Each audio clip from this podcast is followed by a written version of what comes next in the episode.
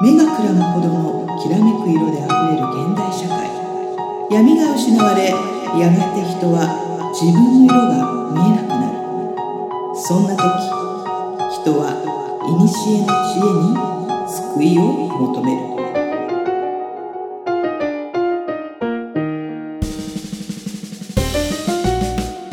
このポッドキャストは2万年生きてる魔女で占い師の真帆さんと自由人で何でも屋の上ちゃんが魔術占いオカルト人生哲学などの話題を中心にゆったり話すポッドキャストです皆さんこんばんは今宵はどんなお話をいたしましょうかはいはいこんばんは、はいこんばんはではーいすさあ皆さんどんなお休みの日をお過ごしでしょうかはい、日曜日配信だからそうですよ。日曜曜日配信。今一瞬ね、うんえっと、えっとと思いまし たけど。どそう。まあ日曜日ね。うん日曜日 ね。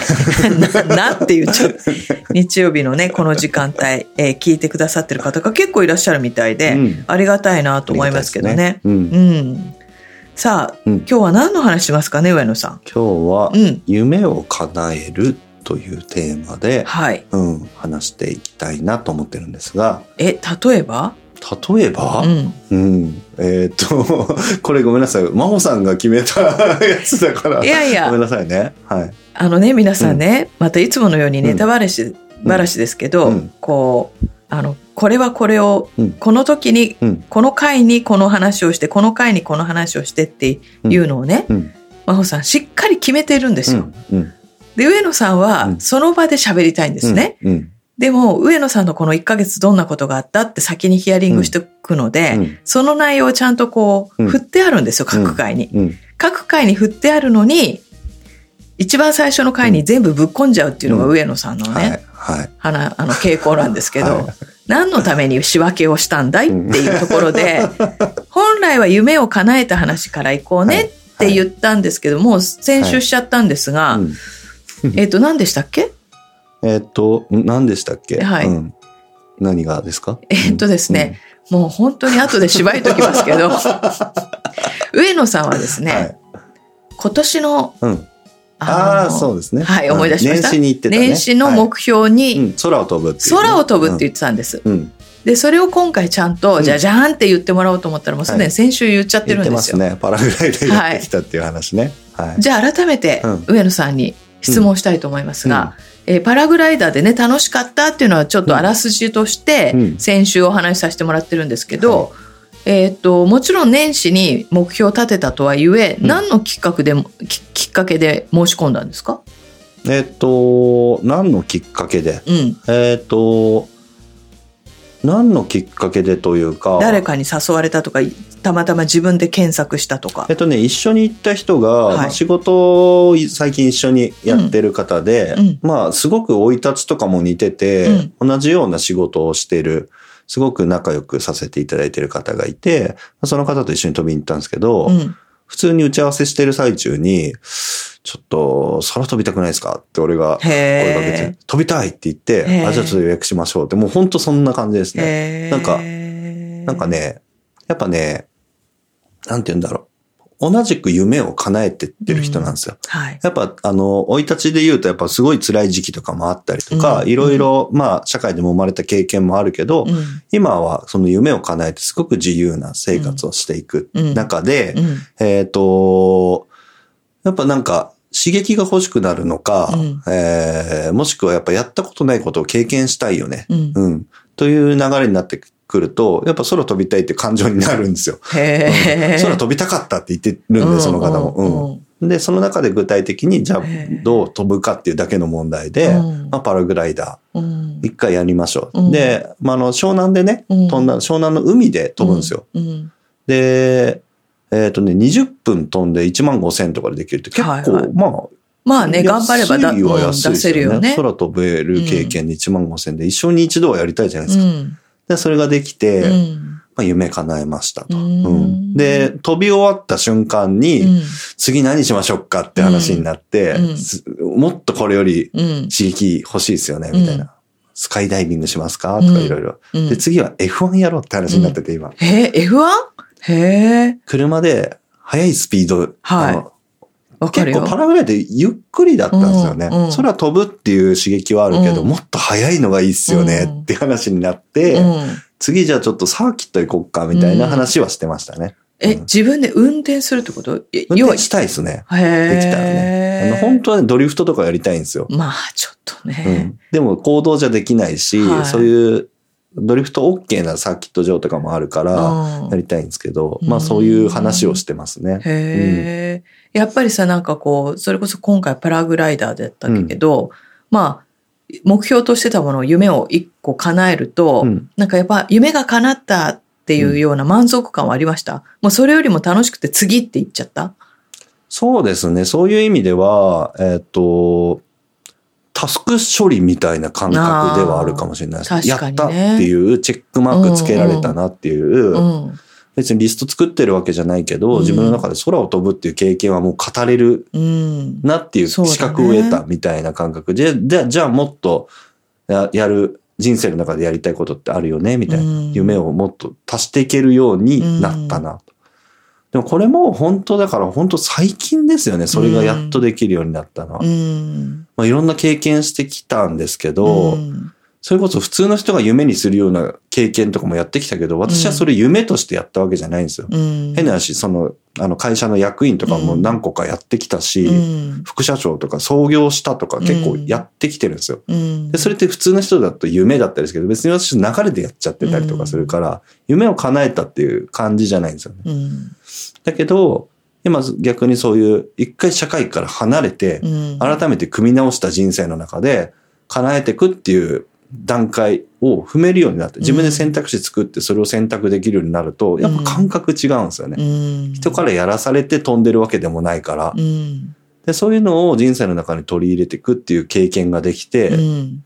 なんかもう人生の第二ステージ始まってる感がなんかすごいですへね。ーここ1年、2年ぐらいが。うんええまあまあいいことだね。うん満足感が。満足感はねえ。めちゃくちゃありますね。はあい。うんうんうーん、なるほどね。皆さんはどうですかねなんかこう、これをやりたいってことを、うん。まあタスク処理っていうとちょっとビジネス用語になっちゃいますけど、うんまあ一個ずつこう、クリアしてってね、うん段階を、階段を登っていくようなイメージがあるかと思うんですけど、あの映画見たことありますあ何のおじいちゃん二人が余命宣告されて、うん人生で最後死ぬまでにやりたい10個のこと書き出しあーてそれをやってく、うん、うん、うん。あのー見てないと思う、私はね。すごいいい映画なんですへよ。ーモーガン・フリーマンと、うんあの、名前なんだっけな、あの、うん。あの、目がキッとしたおじいちゃん。まあ、いっぱいいる な、そういう人は。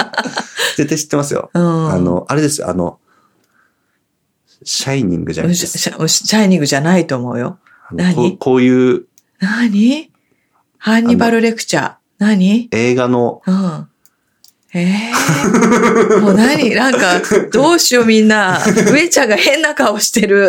顔、顔を、うんなんかこう隙間から覗いてる顔で有名な映画。もうシャイニングにしかならない、それは。シャイニングの主人公の人ってわかりニますコルなんとかじゃなくてなん。ニニニコ、なんだっ け、ニコールなんとか。そう。あの人なんか、へえ。その人。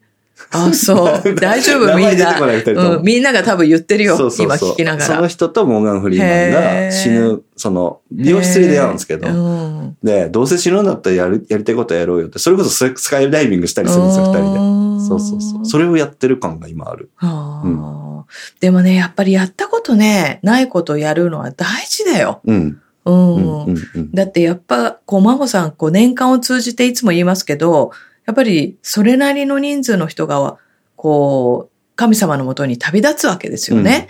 で、私たち全員人間って致死致死率100%で全員死にますので、、あの、それがこう、何歳で死ぬかっていうのが、まあ、寿命というのか、宿命というのかってことだけども、でも、あの、だったらもうできることをやった方がいいし、うん特にほら、真帆さんなんか、皆さんよりも一番年を取ってるので、あの、確実に一年ずつ、膝が痛いだと かさ、腰が痛いだとかさ、うん。あの、言い始めるわけですよ。うん。で、要は旅行もね、まあ贅沢だけど、あの、年齢によっては飛行機がもう難しいとか、あの、場所によってはもう山をの足が痛くて登れないとか、うんあの、海鮮を食べるとお腹が痛くなっちゃうだとか、えそれがもう出てくるわけですよ。うん。だったら若いうちに、あの、言っといた方がいいって絶対思うので、うんうんあの、贅沢旅行する必要はないとは思うけど、まあそこに行って楽しむ経験値を積むっていうのは、絶対やった方がいいようんね。うんうんうんということで、うん真帆さんも経験を積んできました。はい真帆さんはついにですね、はい念願のというか、はい念願のというほどではないんですけど、機会をいただいて、うん松田聖子さんのはいファンミーティングに行ってきました。わあ夢だったんですねそれがねいや、あのー夢って言えば夢ですよね。で、やっぱり、もう私たちのアイドルですし、あの、皆さんもご存知の通りに、まあ、いろんな人生のうん紆余曲折をね、経て、まあ、いわゆる聖子ちゃんうんそうですねとして、うん今なお活動されていて、ザ・アイドルですもんねそう、うんで、ご本人も言ってましたけど、皆さんって、うん松田聖子です、うん61歳になりました って言うと、ファンの皆様が可愛いっていうわけですよ。うんうんうん61歳ですよ、皆さん。うんでも可愛い。うんね。でも43年うんアイドルをしてるって、うんもう脱帽ですよね脱。帽ですねそうすごい脱帽なんですよ。うんで、もうあの、ファンの方もですうね、んもういわゆるマネダ聖子が多いわけですよ。ああマネダ聖子ちゃマんですネねダ聖子。聖子ちゃいんカットや、いやあの、マネダ聖子っていう芸人さんがいるんですけあそうなんど、だあの、でも、そう、の、そういうふうに言っても過言ではない、あの、松田聖子さんをオマージュしたファンが多いわけですよ。うんうんううんん。で、みんな品がいいわけですよ。うんやっぱり宝塚も、うんあの、ジャニーズも、うんあの、松田聖子さんも、皆さんそうですけど、うんファンの、なんていうのえっ、と、その、品位がいい。うんうん。だから、文句も言わない。うんうん。っていうところが素晴らしいなって思うのと、うん私はあの、あの、たまたま長年のお客様が、松田聖子さんのファンクラブに入ってて、うんまあ、そこの話を聞いて、一緒に行きたいって言って連れてってもらったんですけうど、んあのーファンクラブなのでね、ファンミーティングなので、コンサートではないんですよ。うんなので、ずっと、じゃんけんをしながら、ああそういう感じなんだそう、じゃんけんをしながら、景品を、うんあの、上野さんって、あど、どちらすごこいすごいお越しですか、うんおいくつですかまあ、そうなの。それはすごいまあ、っていうのを、うんえよ選ばら選ばれた人は、こう、対話形式でうんお話しできるんですよね。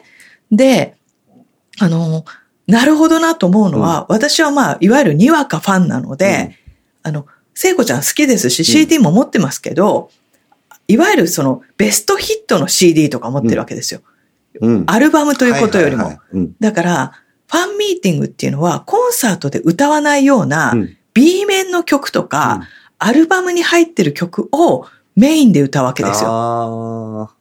だから、真帆さすん、何一つわからない。スーが喜ぶそやつうだ。。何一つわからないんですけど、うんもうファンの皆さんは、右、左、あー右ちゃんと。左ってリズムを取りながら、お歌を静かに聴くんですね。はいで、パッと横を見れば、いわゆる当時のうん親衛隊と呼ばれるハッピーを着 て、LOVE is I love 聖子みたいはいはいはない人もいらっしゃるわけですよ。はい。はい未だにご生存されてるんだっていう感じで、うん素晴らしかったです。ううん。んうんだから、ああ、すごいなあと思ってね。一番最初のああいうアイドルの、なんかトップアイドルみたいわな。あ一番最初でももうないじゃないですけかど、アイドルはいたけど、そもうザ・う、そアイドルう。うの、ん。なんかアイドル像を作ったのは松田も聖子っうてい本うイ当メーでジがあすりよ。ますよね。本当ですよ。まあだからね、なんか、で、こう、真帆さんはほら、にわかなので、うんこう、歌がね、うんあの、ファンの人ひ方みたいに知らないので、うん見るわけですよ。うんあの、やっぱりこう立って歌うというよりはこうやって座りになってお,、うん歌いになるんですけど、ちゃんとね、こう、こうなんていうの、筋肉の使い方、うん歌う筋肉の使い方が、うん当たり前、本当失礼な話だけど、できてる。うんうんうんうんあ素晴らしいというのと、あとファンの人が、あの、まあ、自由なのでね、うん聖子ちゃんあの歌が好きとか、うんこの歌が好きって言うと、あの歌いいですよねって言って一番歌えるんですよ。はいはいはいはい。覚えてるわけ。はいはいはい。すごいなと思って、うんうんだってラジオでうん8時間ずっと松田聖子さん特集うでん流しきれないっていうぐらい曲持ってるんですよ。うんうんそれでファンの人が言ったのを一番歌えるって、すごいなと思っすごいて、な。なんかね、本当にかい感動してきました。うん。増田聖子って、女優とかはやってないですよね。えーとですね、あの、私ってブスだったのっていう連続ドラマもありますし、やってはあるんだ、はあはあえっ、と、なんとかマザー、なんだっけなんだっけなさ、さ、なんだ、あのね、ちゃんとハリウッド映画ですよ、彼女は。へーうん。えーうん。あの、なんかね、家の中で物音がしてね、うん、あの、殺人鬼、あの、がいるんじゃないかっつって暗闇の中拳銃を持って探しに行くっていう映画を、演技もやるんですね。演技をやるというか、やらされたというか、ややらるされせたる、やるしかなかったというか、うんうんうんうんやってらっしゃいますよ。えーうん。そう。ただ、うんまあ、お歌の方がお得意なのでそう、ですね。歌のイメージですね。そうそう。いや、でも、もね、上手ですよ。うん。うん。あのーだって皆さんね、あの、歌ってう、んあんなに声出ないからもう、ん。うん、やっぱり筋トレですよね。うんだから、あの、本当にね、興味深い。うん行けてよかったと思って、うんうんよかったのと、あと、あの、バレエ、白鳥の湖のバレエも見てきました。ああ、もともと真帆さんってバレエやってたわけですよそうね。そうそうそう。でもね、なんか、後から考えれば見たことあるんですけど、うんその時は見たことないと思っちゃったんですうよ。ん、うん、で、えっ、と、もともと、あの、よく言うスタッフ K っていうね、うんあの、可愛がってる、うんあの、子がいるんですけど、彼女と取引先の方の誘いで彼女を連れてオペラを見に行ったんですよね。で、定期的にオペラ見に行くんですけど、その時に、あの、スタッフ K が、あの、バレエを見たことがないっていうので、じゃあいい機会だから行こうって言って、あの、すぐチケット取ったんですけど、もうあの、チケットがほほぼ完売で、うん、 D チケットしか売ってなかったので、うん、国立劇場うん、うんうん、で、うんと、4階だったんですよ。うん1階、2階、3階、4階、4階席だったので、もうよく見えないんですけど、でもね、やっぱりあの、ちゃんとオーケストラがそこにいて、えっ、と、セリフのない、オペラと違ってセリフのない、あの、バレエダンサーたうちんが踊りながら表現をしていくっていうのは、まあ面白かったうでん、すよ。うん、うん、うん。で、コウマフさん見ながら思うんですよ。うんやっぱり見た記憶があると。うんやっぱり見た記憶があるか。一体どこで見たんだろうと思いながらね。うんたまにね、バレエもいいですよ。うん、うん、うん、やっぱ生の音がそこで見れるのが、き聞きながら見れるのがいいのかな。ううんうん。んうんうんやっぱライブはいいですよね。ライブ。イブはいいですよ。そう。う。だからライブつながりで上野さんテント張ってたじゃないですか。そうなんですよ。あの、3日間ね、はい。愛知のうん。野外フェスうん。うんに行ってきて、もうそこでテント泊、うん。 3日間テント泊して、一人でね、うん。行って、うん。ちょうどでもね、現地で、あの、ポッドキャストをやってる、はい。音楽系のポッドキャストやってる方とたまたま会ったりとかもして、うんうんなんかそういうのもあったんですけど、うん。ほぼ3日間一人ではい音楽をただただ楽しむ3日間みたいな。なで、感慨深かったですね。うん、どんな私感じで逆に言うと、うん10代とか20代前半はよく行ってたんですよ、フェスに。。うんうんそれこそテント持って行っうんてやってたんですけど、やっぱ仕事始めてからやっぱ行けなかったんですよ。。で、行きたいのを我慢しそうだて、ねやっぱ音楽に興味を失った時期とかもあるし、うんで、それが今自由に来れて、うん3日間仕事のこと気にせずに過ごせるっていう状況がもう感慨深くて、うんうん音楽の良さもあって、本当なんか結構泣いてって、あ、そう。うん音楽見ながらね、へーもうなんかうる、なんか、なんか感謝の気持ちみたいなのがやっぱ自然に湧いてくるんですよね。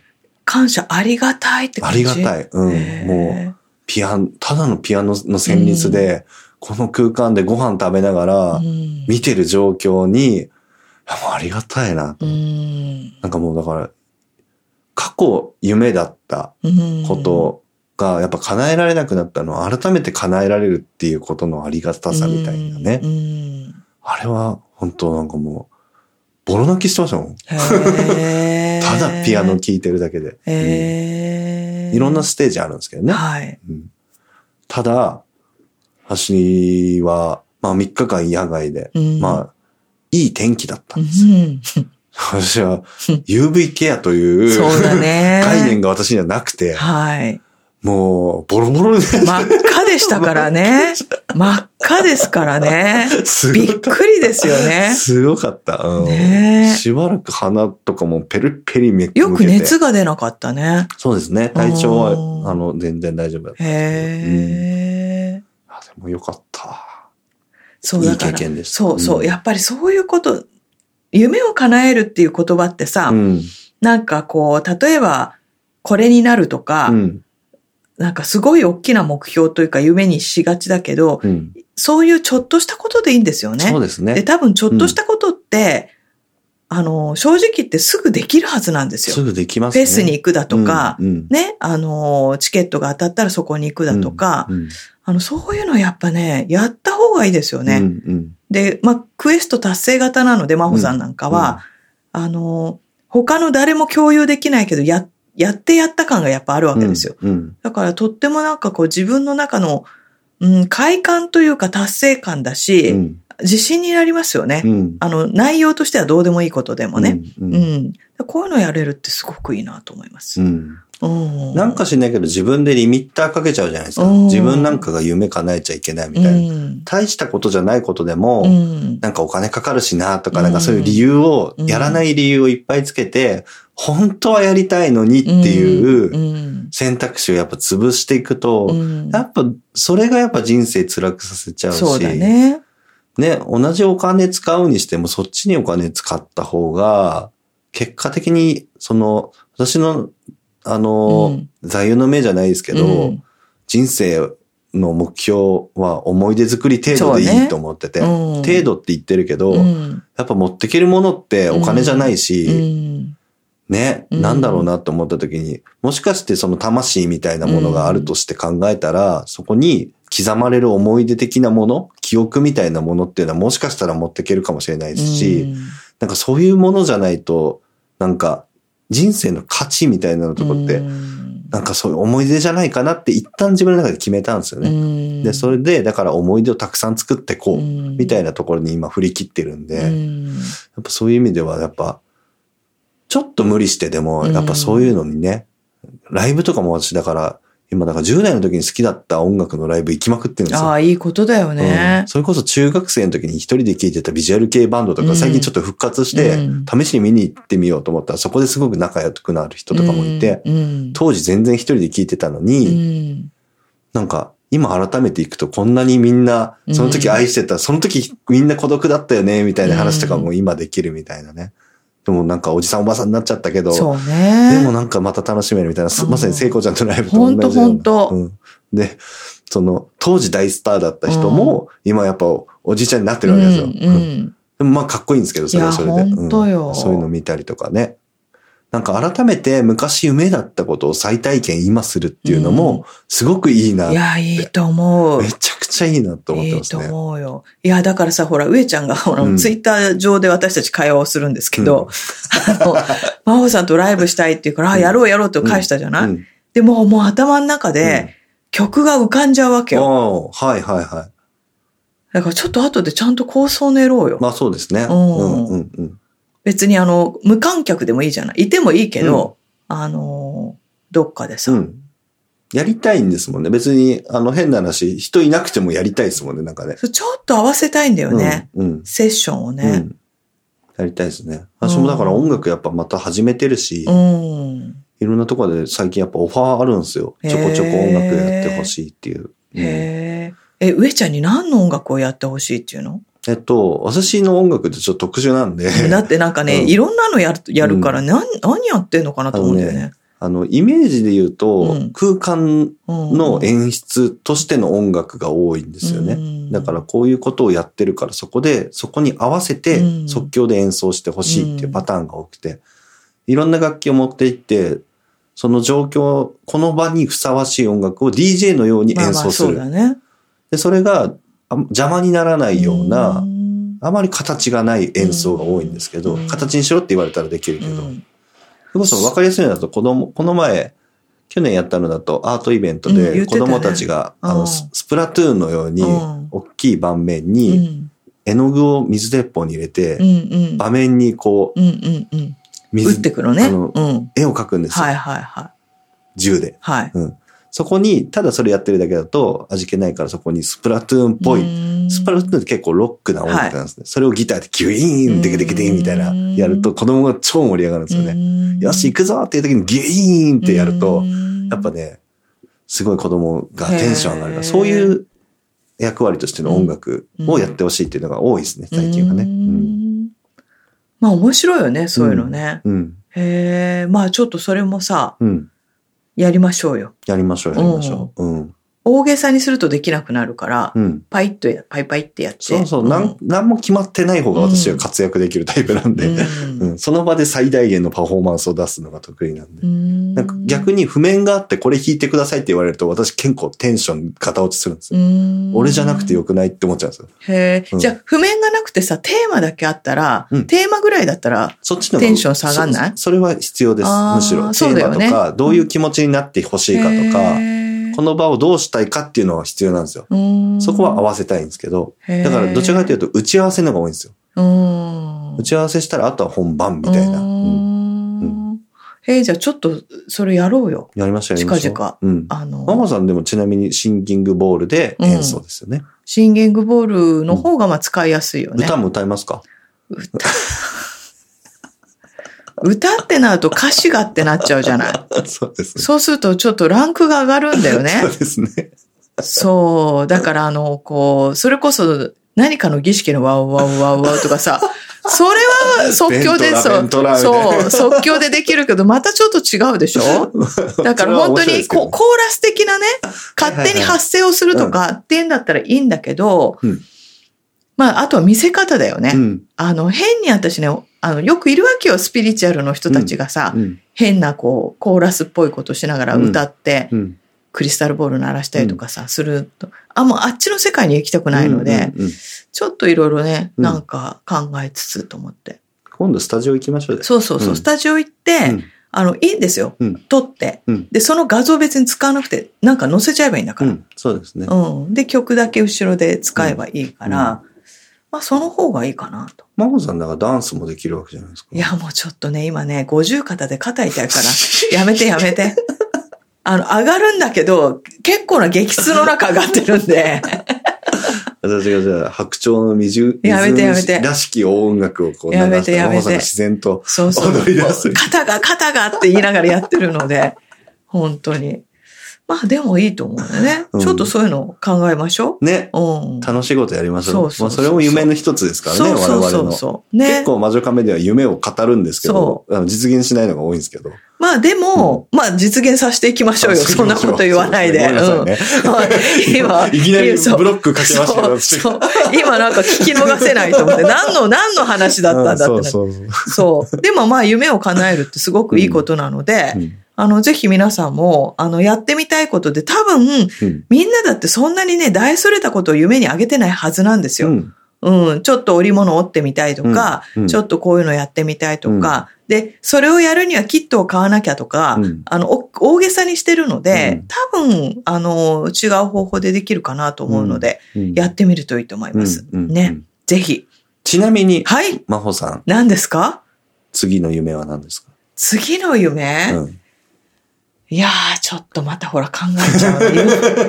用意いしてつないもかマホさらんな。俺にこういう感じなんですよ。あー私でもね、うん。あのー実うはん、着々とやってて、それはぜ、ある程度終わったら言おうと思ってるのでうん言わない。あ言わないタイプの、あれですね。うん今やってるんで。はい。はいはいうんはいはい。一通り終わったら言います。ああ、そうなんですうね。ん。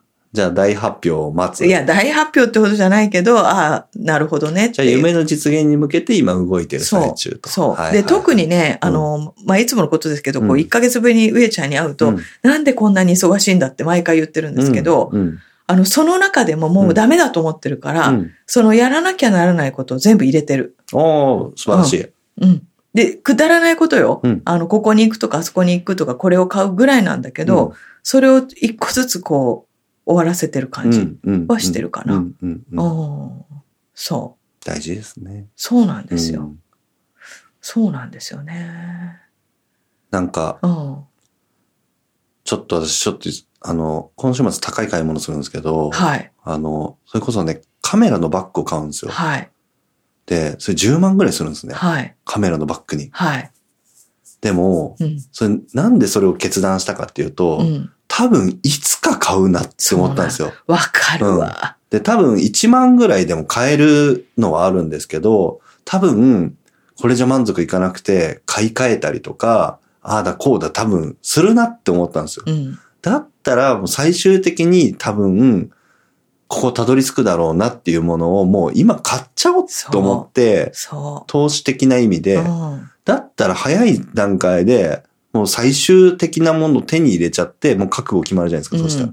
そういうのもありだなと思っはて、いちょっと決心してうん買いに行くんですけど、うんなんか、そういう考え方もありだなと思ってて、うんなんか今ブーソーじゃないなって思って我慢しちゃうことで、なんか中途半端になるなってことが、やっぱ今までも私もずっとそうだったんですよ。やっぱ、あの、すごいケチじゃないんですけど、うんやっぱお金なかったし昔は。うんだからそういうのもあって、うん我慢しする性格だったんですけど、うやっんぱ我慢をやめようって思って決心してきてるのに、うんこういうのは我慢せずに、うんやっぱそれをなんか手に入れることによって、やっぱ絶対なんか変えるっていう意思も生まれるし、そもうやっぱ思い切っちゃおうみたいな。それがちょっと今重なりまくってめちゃめちゃ出費やばいんですけど、う。まあうんでも、ん絶対物のいいものを買うとうん、 10年使うよ。そうですね。そあ、もうう。それはね、いあの、100一緒年使えるってそういでうしブょランドなんで、そう。で、孫まで渡せるってそうでしょで、そうすると、日当に計算するとね、安いのよ。安いですよね。本当にそうなの。結果的にねうんそいいものがいいってわけではないけど、やっぱいいものはそれなりにやっぱ長く使えるからそ、日割りすると本当う。に。そうなのよ。だから、で、うん丁寧に使うしね。だから、やっぱり、こう、長く愛用できるものでう、ん。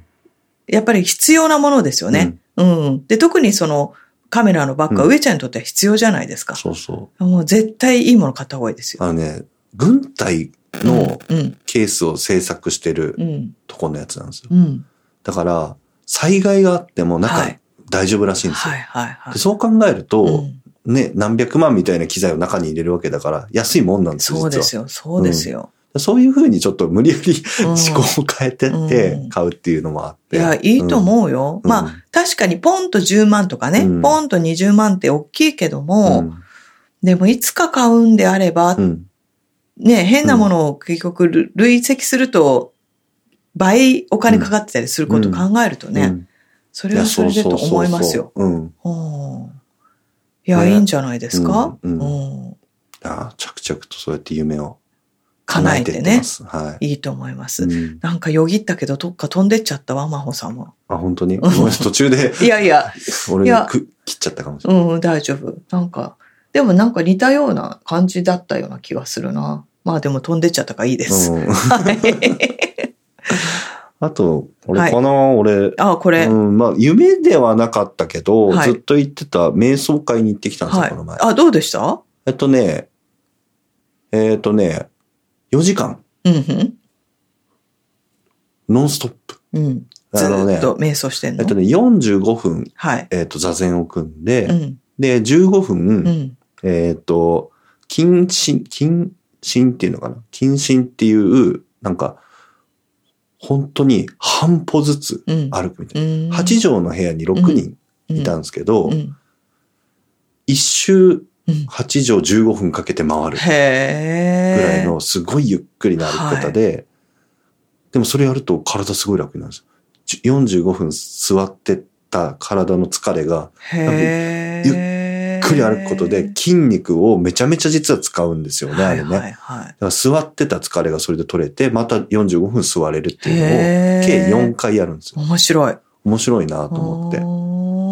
で、私、真帆さんも心配したけど、座れんのみたいなこと言ってたじゃないですか 言ってたうんう ん失礼なみたいな話したんですけど、 そうでも全然余裕で実は。へー私なんか今も実はあぐらかいてるんですけど、うんうんうん私結構す、あの、仕事してる時あぐらかいてるんですよ、ずっと。うんまあだから、ねうん、全然座禅とか余裕でした。うーんでうんあの、最初の1回目とか私結構深く入れて、瞑想状態というか、うんうんなんか、何も考えないってことをするんですよ、座る時に。うんうん座りながら何も考えないっていうのはめちゃくちゃ難しいんですけど、うん私最初の回でスッと入れて45分、ほんと一瞬だったんですよ。へーうんで、その後の3回は、ずーっとアイデアが浮かび続けて、うんうん、なんか、いやダメなんですよね。うん座禅で、そうそうそうう、そうんアイデア考えるのを捨てるって行為をするんだけど、逆に私なんかアイデアが浮かびすぎて、うんあ、もうこれちょっと捨てないようにしようみたいな、うんそのね、執着しちゃいけないんですけうんそうなんど、だよね執着しまくって、うんまあでも結果的に私今それが欲しかったアイデアだかんら、すごく良かったんですけど、うんでこれ続けてったらもう無理な、なんか、要は食う、うんクールっていう考え方になれるらしいんですけど、うんすごい良かったです。へ1000円から、それ以上はお布施で。え。なるんですけどへえっとね、ちなみにね、えっとね、どこの宗派だったかちょっと忘れたんですけど、 ーなんだよ。えっとね臨、臨済宗、えっとね、臨済宗じゃなかったですね。日蓮宗、知恵宗じゃなくなんかね、全、全をやる、曹洞宗曹洞宗。うん。曹洞宗かな曹洞宗はね、お坊さんが剃髪しないんですよね。あ、じゃあ違うな。違う。まあ、剃髪されてる方もいるんだと思いますけど。でも、曹洞宗はね、結構そうやって、あの、ユニークなことできるんですよ。なんかね、あの、すごいパンクな人たちです。そうそうそうそう。お坊さん。なんかねじゃ、あ、曹洞宗か二な。人がメインで開催してるんだけど、うん結果的に4人ぐらいお坊さんいて、あの参加者としてうーんでそれ以外別の、私の友達に誘われて、行ったんへー結構お坊さんもなんか普通に遊びに来る感覚で座りに来るみたいな、へー座禅しに来るみたいな回で、すごいかカジュアルな感じで来ていい感じで。いやー、でもなんかそういうことやりたいようんうんうんね。みめっんなちゃ良かったでと。すよ。うんなんか月4回やってるらしいからへー、気軽に行けるから、え、どこでやってんのえっとね、三鷹の方です。へーう武蔵境あたり。うん。今度行きましょうか。すごい良かった。うーんなんかね、やっぱ、あのー不思議な感覚になりますよね、やっぱりへね。ーやっぱ自分じゃできないんで、うんそこまで4時間座り続けるっうて、んやっぱね、そこのお坊さんたちも、うんあの自分じゃできないって言ってた。やっぱこそううだいうよね会開くのは、あの、みんなでやるからできる。まあそうだよね。だからみんなこういう会に来たがる。へー、うんお坊さんも自分じゃできないって言ってうーうんんた。いい空間でした。へー経験としてありですね。ありだうん。ね。やっぱ普段何も考えない時間とか、携帯とかもやっぱ見ちゃうし、ん気になって何かをしちゃうから、うんそれを一切しない空間に行く。ういんいなと思いましたね。なるほどね。いや、どそうやってね、夢を叶えていって、また違う世界が広がるってことじゃん。そうですね。うん、やってみたいなって思うことをやることで、うん。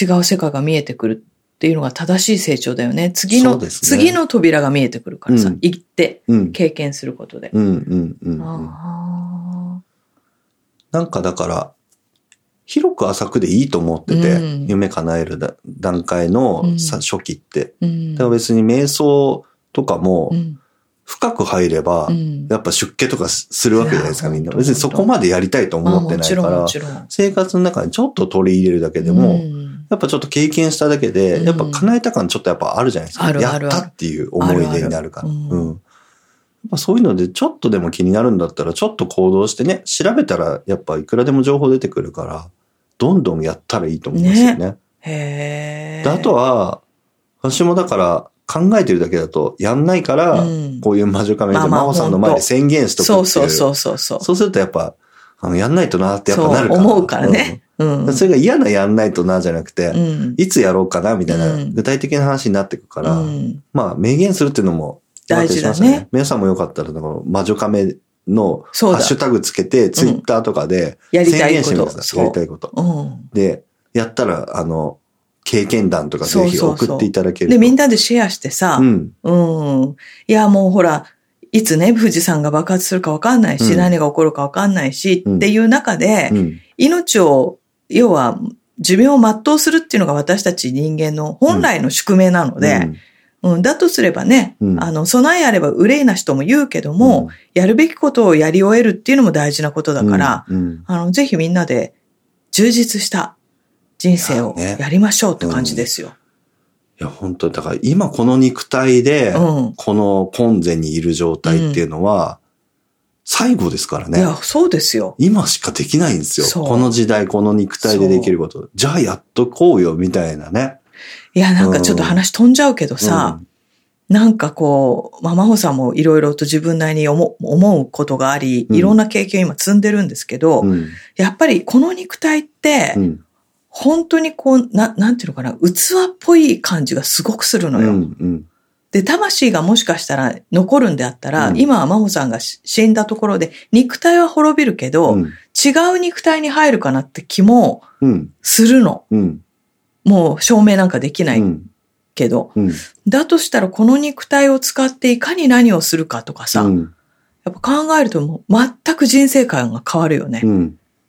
うん、だ変わりますだね。って日本で、えっ、と、女性で、うんまあ50ぐらいで、この肉体で、まあ私のじゃあ魔法というた、えっ、と、魂が、うん。その、今の肉体に入ってるとした時にできるもの、うん。うん。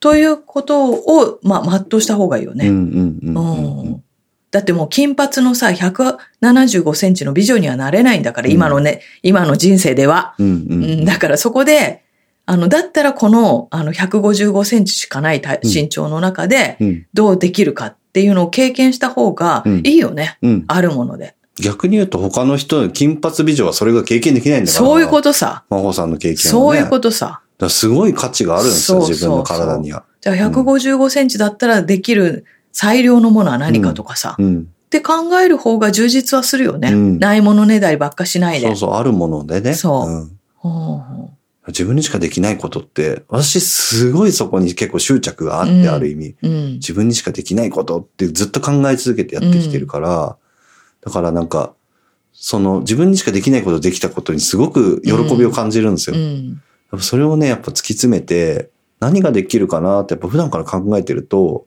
やっぱね、なんかすごいワクワク感がやっぱ生活の中で違いますよね。そうだね。これ他の人にできねえよなっていう時にすごいまあ嬉しいんでねすよ、俺。。まあね。うんでも、上ちゃん、それは上ちゃんがそう思うだけで、普通、まあまあ、これはね、そう俺の普価値通観の人ですねはさ、うんあの、俺、俺だったら何ができるかな私だったら何ができるかなってうん思えないんだって。うん、私ができることはみんなもできると思っちゃうからさ。逆になんかみんなができることを淡々とやることに喜びを感じる人もいますもんね。いやもう本当ようんそれはそれですごくいいですもんいね。や、本当だからうんね、あの、魔女カメリスナーの人たちは、まあ、そこそこの BBA が多いんですけど、うんあの、もう毎日コツコツやってることが皆さんあるはずだけど、本当にすごいことだから。すごい。本当にすごい。本当にすごいか俺にらは。できないもん。私にもでき ない。私にもできないから。うん、だから本当に、あの、で、その中で、うんじゃあこうしようっていうのが、うん絶対いいことだと思うよ。そうですね。ううんだか。らぜひぜひね、うん。あの、ちょっと夢を叶えると思いつつ、うんえー自分の人生を豊かにしていただければいいかと思うんですけど、はい。じゃあ、そんなところで一旦ちょっと区切りましょう。はい。はい。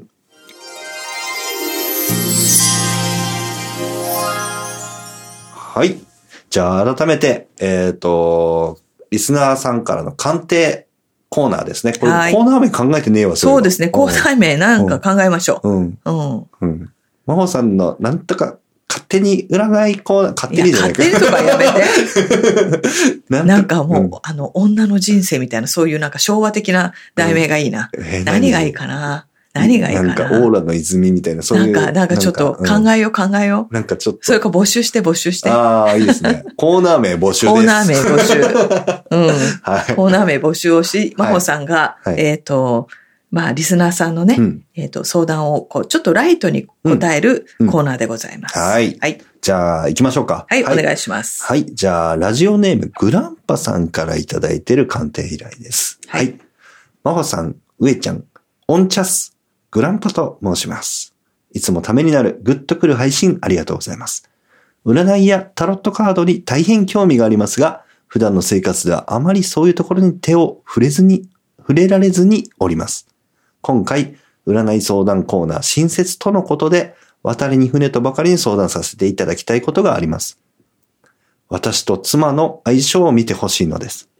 普段、普通のどこにでもいる夫婦だと思いますが、かっこ、息子が一人、一人います。真のところでどこか心が通っていないというか、歯車が噛み合っていないと感じています。喧嘩もしますが、人並みだと思います。妻はいろいろ頑張ってくれていると思いますし、自分もそんなに悪い夫であるとも思っていません。なるべく添い遂げたいと思っておりますので、鑑定アドバイスをいただけると幸いです。とのことですね。はい。はい。えっ、と、グランパさんは、ポッドキャスターさんですね。そうですね。はいオンチャスラジオというものをうーん。させ、やっていって、やっていらっしゃるいらのっね。しゃる方で、うんで、あの、魔女カメのことは、うん母、妻、女さんうーん。うんからお話で素晴らしいですねあったみたいそこからちょっと聞いていただいて、全話聞いていただいたみたいですよ。あありがとうごありざいます。がとうございます。で、スワイショーと瞑想も始めたらしい。もうぜひやって ください。もう友達の友達はみんな友達だみたいな感じでね。ありがたいみすんなでポッドキャストを盛り上げていきたいと思いますけれども。さあ、えっ、とですね、まあ実名と、えーまあ生年月日、えーグランパさんと奥様いただいております。で、もうね、お子さんもいらっしゃるという夫婦、ご夫婦なんですけども、まあ、すなのに今更奥様との相性を見てほしいというところで、うん大丈夫なのかと真帆さんは今心配をしているんですが、うんまあグランパさんがそれでもというので、うん。えー歯に絹、着せぬはい。鑑定をさせていただければはい。と思っておりますね。お願いします。さあ、じゃあグランパさんですね、一通りまず見させていただいております。あの、どこにでもいるごく普通の夫婦というふうに書かれていますが、あの、あえて明言しませんが、かなり奥様がお若い。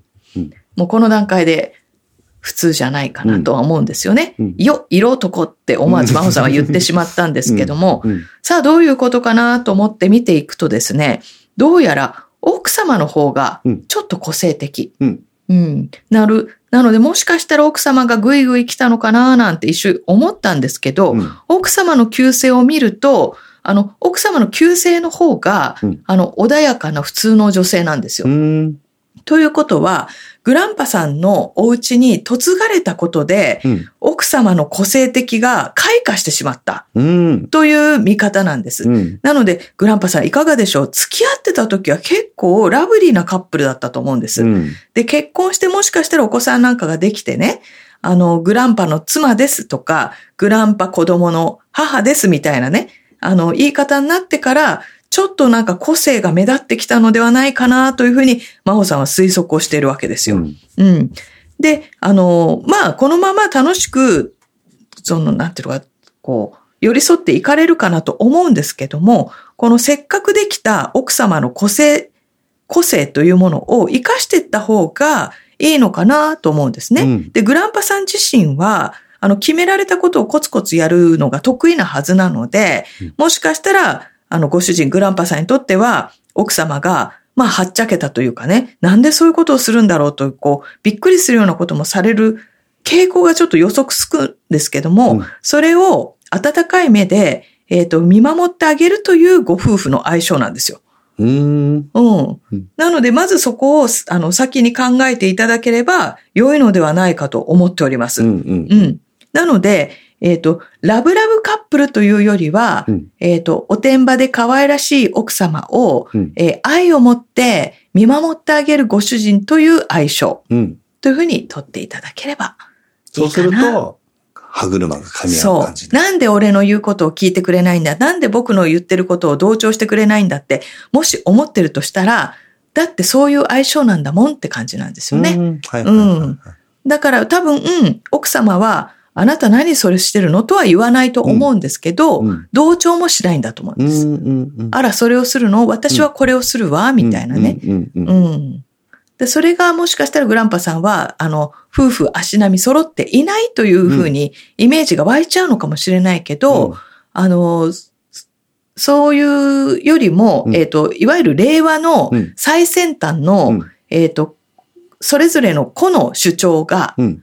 理解し合ってるご夫婦うん。うん。うん。というふうに思っていただけるとうまくいくと思います。昔の価値観じゃなくて今の価値観にそういうこと切り替えですていくと、グランパさんがそっちの方に行くと、いい感じいいかでな歯車が合うんじゃないうかとん。いそうう。感じですかね。そうなんですよ。あだからグランパさんがね、ちょっとこう昭和世代なので、うんお気持ちはなんとなく私たちね、あの、う上ちゃんも含めてわかるんですけどーも、、今は令和っていう感じで、うんうんあの、新しい夫婦の形を探していくと、ううんまくいきいくと思います。うんうんいいでね。すね。なので、ぜひ参考にしていただき、はいあの、グランパ夫婦の、えー仲むつく、むつまじい姿を追い求めていってほしいと思います。はい。はい。っはい。て感じですかね。はい。ありがとうございます。はいはこういう感じでね、はい鑑定させてもらってるので、もしね、ご希望の方、見てもらいたいとかね、真帆さんの意見、それよりも、上ちゃんはどう思うか、上ちゃん鑑定なんかもね、できますのでね。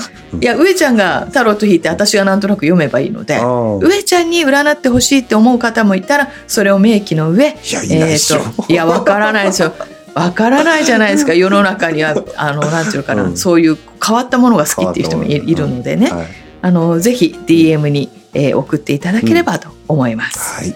はいでは今夜はこの辺でおやすみなさい